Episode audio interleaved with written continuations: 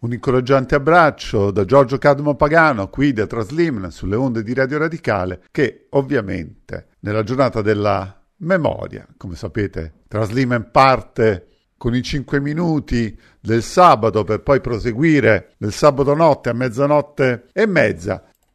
E quindi in questo sabato 27 di gennaio questa è la dichiarazione che ho rilasciato per questa occasione. Il titolo è Il giorno della memoria e quello dell'attualità, l'epoca dell'intelligenza artificiale, ossia del plagio sofisticato, del verosimile contro il vero e la verità dell'immaginario contro la realtà, si serve della mistificazione, dell'assegnare alle parole significati ben distanti dal loro senso comune, se non opposto. Adesso ho denunciato fin dall'inizio l'uso di internazionalizzazione che invece era ed è l'opposto, la nazionalizzazione anglosassone del mondo, da qualche tempo in relazione alla questione palestinese.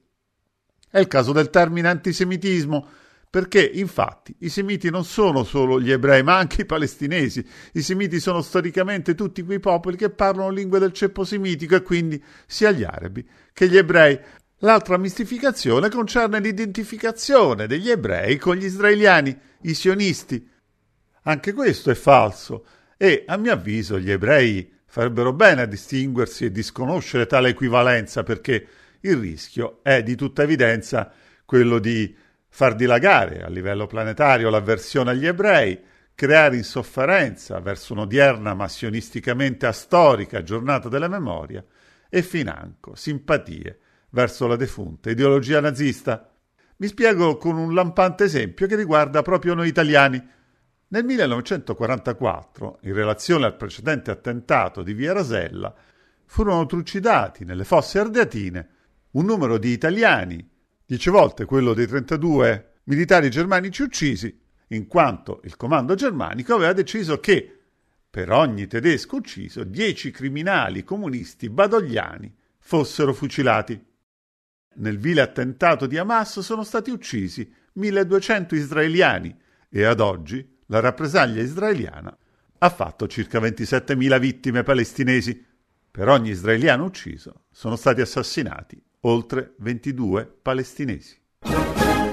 E sempre non perdendo mai di vista delle parole che poi passano a fatti sempre più gravi ed importanti, e in questo caso proprio della serie Le parole e le cose, facciamo un breve accenno alla prima sentenza della Corte internazionale di giustizia dalla quale esce vincitrice certamente in questo primo round il Sudafrica, il Sudafrica nero del sud del mondo, attraverso uno strumento di giustizia datosi proprio dall'Occidente e che ora vede formalmente sotto processo per genocidio proprio Israele.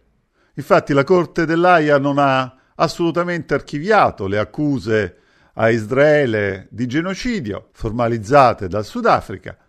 ha ordinato a Israele di adottare misure per fermare atti di genocidio nella striscia di Gaza e di riferire entro un mese che il governo israeliano deve prevenire e punire l'incitamento al genocidio nella striscia, obbliga il governo altresì a maggiori misure per proteggere i palestinesi a consentire l'ingresso degli aiuti umanitari nella striscia, ma non di porre fine a operazioni militari. Ma probabilmente la cosa più significativa di questa sentenza del Tribunale delle Nazioni Unite è che ritiene che alcune delle atrocità denunciate siano da identificarsi come atto di genocidio. Evito di trattare quella che comincia ad annunciarsi sempre di più come una corsa trionfale di Trump alla presidenza degli Stati Uniti, e che sta provocando uno psicodramma nell'Unione Europea che dopo aver visto l'abbattimento del muro di Berlino oggi invece è fautrice dell'innalzamento del muro dei Baltici contro la Russia in pieno territorio europeo e nazione storicamente parte della cultura europea. Voglio citare però di Trump il fatto che durante un raduno elettorale a Laconia, nel New Hampshire, ha ribadito che l'11 settembre del 2001 non ci fu alcun attacco, che era di fatto quello che ebbe a dichiarare a suo tempo alla rete televisiva New York One. È in tale occasione che Trump ha ricordato come questa sanguinosa messa in scena non ha solo causato 3.000 vittime negli Stati Uniti, ma è stata soprattutto il pretesto per massacrare milioni di innocenti in uh, un Medio Oriente allargato. Ma continuiamo con Traslimen a mezzanotte e mezza. Come sempre, un incoraggiante abbraccio da Giorgio Cadmo Pagano.